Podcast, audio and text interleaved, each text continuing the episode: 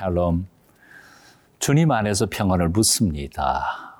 오늘도 우리를 새롭게 하시며 복된 길로 이끄시는 하나님의 말씀의 은혜가 여러분과 함께 하시기를 축원합니다. 이 세상 모든 인생들은 종교가 어떻든 신앙이 어떻든 간에 어려움과 그리고 고난을 겪게 되면 누구든지 무릎을 꿇고 뭔가를 향해 기고, 기도 또는 기구, 어, 더 기원을 하게 됩니다.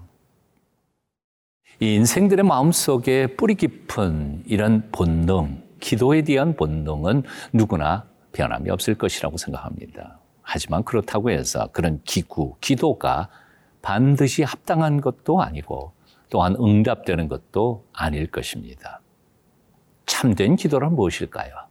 오늘 본문을 통하여 우리에게 가르쳐 주시는 주님의 음성 듣기를 소원합니다. 예레미야 21장 1절부터 7절까지 오늘 본문 말씀 함께 봉독하시겠습니다.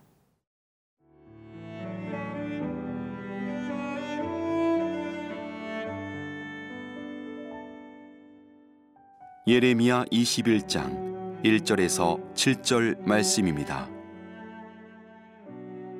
여호와께로부터 예레미야에게 말씀이 임하니라 시드기야 왕이 말기야의 아들 바수훌과 제사장 마세야의 아들 스바냐를 예레미야에게 보내니라. 바벨론의 느부갓네살 왕이 우리를 치니 청컨대 너는 우리를 위하여 여호와께 간구하라. 여호와께서 혹시 그의 모든 기적으로 우리를 도와 행하시면 그가 우리를 떠나리라 하니. 예레미야가 그들에게 대답하되 너희는 시드기야에게 이같이 말하라. 이스라엘의 하나님 여호와께서 이와 같이 말씀하시되 보라 너희가 성 밖에서 바벨론의 왕과 또 너희를 애워싼 갈대아인과 싸우는 데 쓰는 너희 손의 무기를 내가 뒤로 돌릴 것이요. 그것들을 이 성 가운데 모아들이리라.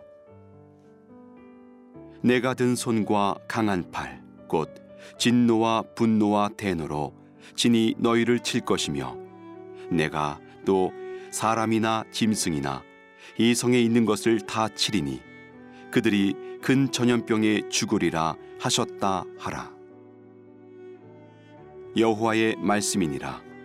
그 후에 내가 유다의 왕 시드기야와 그의 신하들과 백성과 및 이 성읍에서 전염병과 칼과 기근에서 남은 자를 바벨론의 느부갓네살 왕의 손과 그들의 원수의 손과 그들의 생명을 찾는 자들의 손에 넘기리니 그가 칼날로 그들을 치되 치근히 여기지 아니하며 긍휼히 여기지 아니하며 불쌍히 여기지 아니하리라 하셨느니라.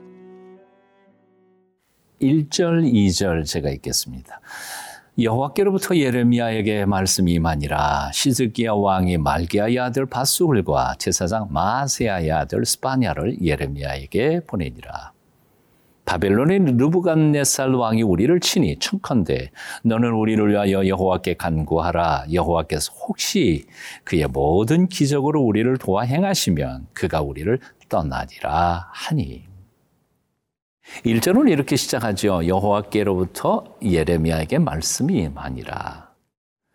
그렇게 하나님의 말씀을 예레미야가 받던 바로 그 순간에 시드기야 왕은 자기 스텝 몇 사람을 예레미야에게 보내서 기도 요청, 중보 기도 요청을 하게 됩니다. 바벨론의 느부갓네살 왕이 우리를 치니 여호와께서 우리를 위하여 어, 위하여 싸우시도록 기도해다오. 혹시 기적으로 우리를 건져내시지 않을까 하는 희망, 바람 때문이었습니다. 자, 그 스텝으로 왔던 이 바스훌이라고 하는 사람 어떤 사람입니까? 멸망에 대한 예레미야의 예언의 말씀을 듣고 자기 마음에 들지 않다고 해서 그를 몹시 때리고 감옥에 가뒀던, 어, 가두었던 제사장, 핍박하던 제사장이 아니었습니까?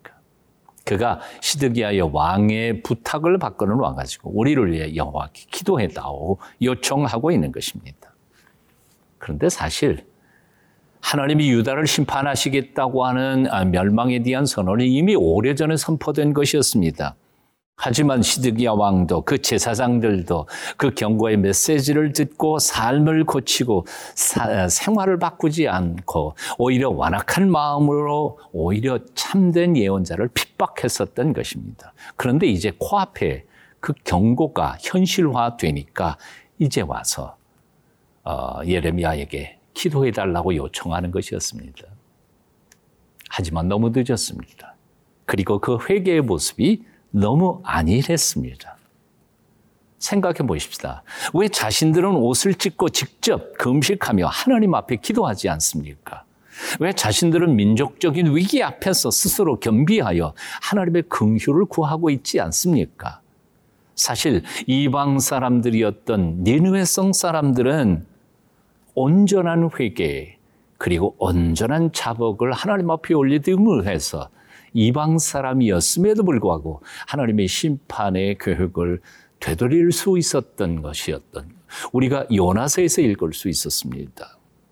왜 선택받은 하나님의 백성들이 온전히 회개하며 하나님의 긍휼을 구하지 않고 대표자 몇 사람 보내서 선지자에게 기도해 달라고 부탁만 하고 있었느냐 하는 것이죠. 얼마나 가증스러운 모습이었습니까? 단순한 바람은 기도가 아닙니다. 그리고 단순한 희망은 믿음도 아닙니다.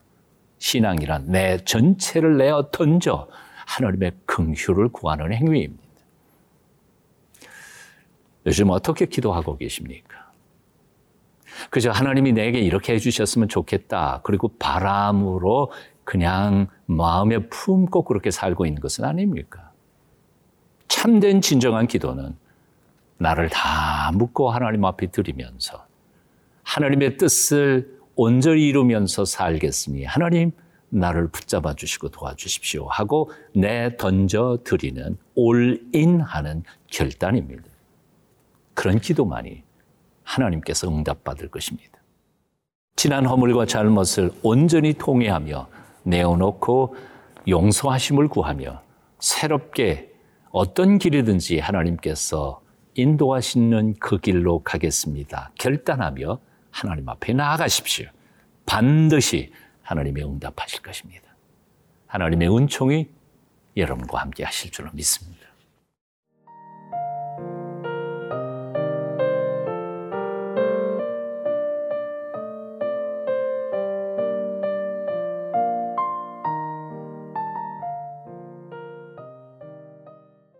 예레미야에게 임한 하나님의 말씀은 아주 단호했습니다.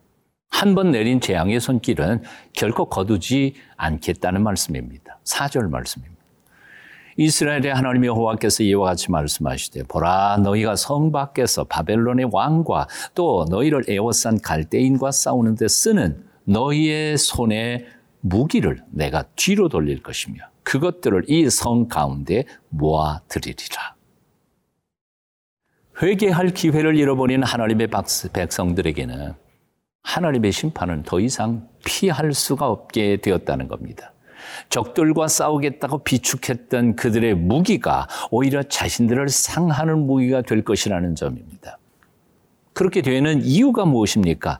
하나님께서는 이제는 그들의 편이 아니라 적들의 편에서 그들과 싸우시기로 작정하셨기 때문이라는 것입니다. 5절, 6절입니다. 내 같은 손과 강한 팔, 곧 진노와 분노와 대로로 치니 너희를 칠 것이며 내가 또 사람이나 짐승이나 이 성에 있는 것을 다 치리니 그들이 큰 전염병에 죽으리라 하셨다. 그러면서 하나님은 최종적인 결정적인 심판을 선언하십니다. 7절입니다. 여호와의 말씀이니라. 그 후에 내가 유다 왕 시드기야와 그의 신하들과 백성과 및 이 성읍에서 전염병과 칼과 기근에서 남은 자를 바벨론의 느부갓네살 왕의 손과 그들의 원수의 손과 그들의 생명을 찾는 자들의 손에 넘기리니 그가 칼날로 그들을 치되 측은히 여기지 아니하며 긍휼히 여기지 아니하며 불쌍히 여기지 아니하리라 하셨느니라. 이제 모든 것은 끝났습니다. 하나님께서 인자와 긍휼을 거두어 버린 당신의 백성들이 어떻게 살 길을 찾을 수 있겠습니까? 하나님의 긍휼을 무시했고 멸시했던 유다 백성들이 어디에서 그 하나님의 긍휼을 다시 찾을 수 있겠습니까? 바벨론 느부갓네살 왕이 하나님께조차 버림받은 유다 백성들을 긍휼히 여기겠습니까? 그들에게 남은 것은 오직 멸망과 죽음뿐이었습니다. 유다의 멸망 앞에서 우리는 참으로 두렵고 떨리는 마음으로 말씀을 묵상해 봅니다. 기회를 잃어버린 민족, 기회를 잃어버린 사람의 처절한 삶이 얼마나 무서운가를 살펴봐야 합니다. 사랑하는 여러분, 요즘 어떤 신앙생활을 하고 계십니까?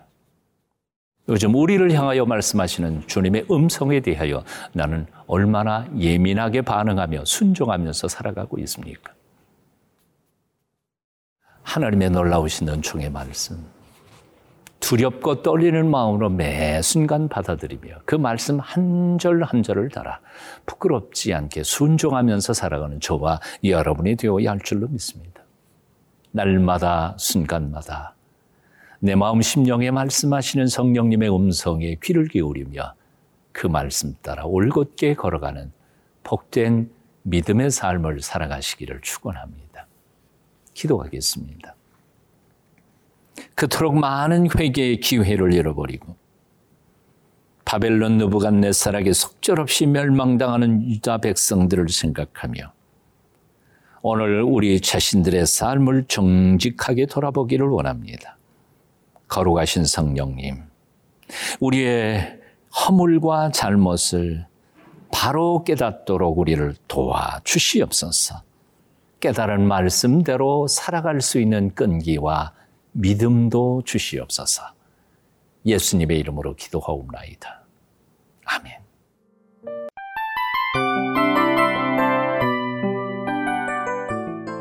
이 프로그램은 청취자 여러분의 소중한 후원으로 제작됩니다.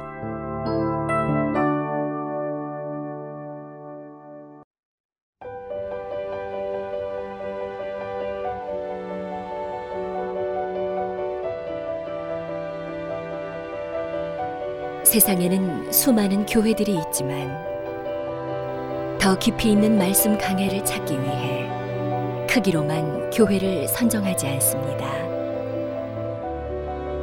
보다 좋은 영적 콘텐츠를 더 많이 나누기 위해 방송비를 받지 않습니다. 1년 365일 복음만 전하고 싶어서 우리는 광고를 하지 않습니다. 온누리의 복음을 땅끝까지 CGN TV와 함께 땅끝 선교사가 되주세요.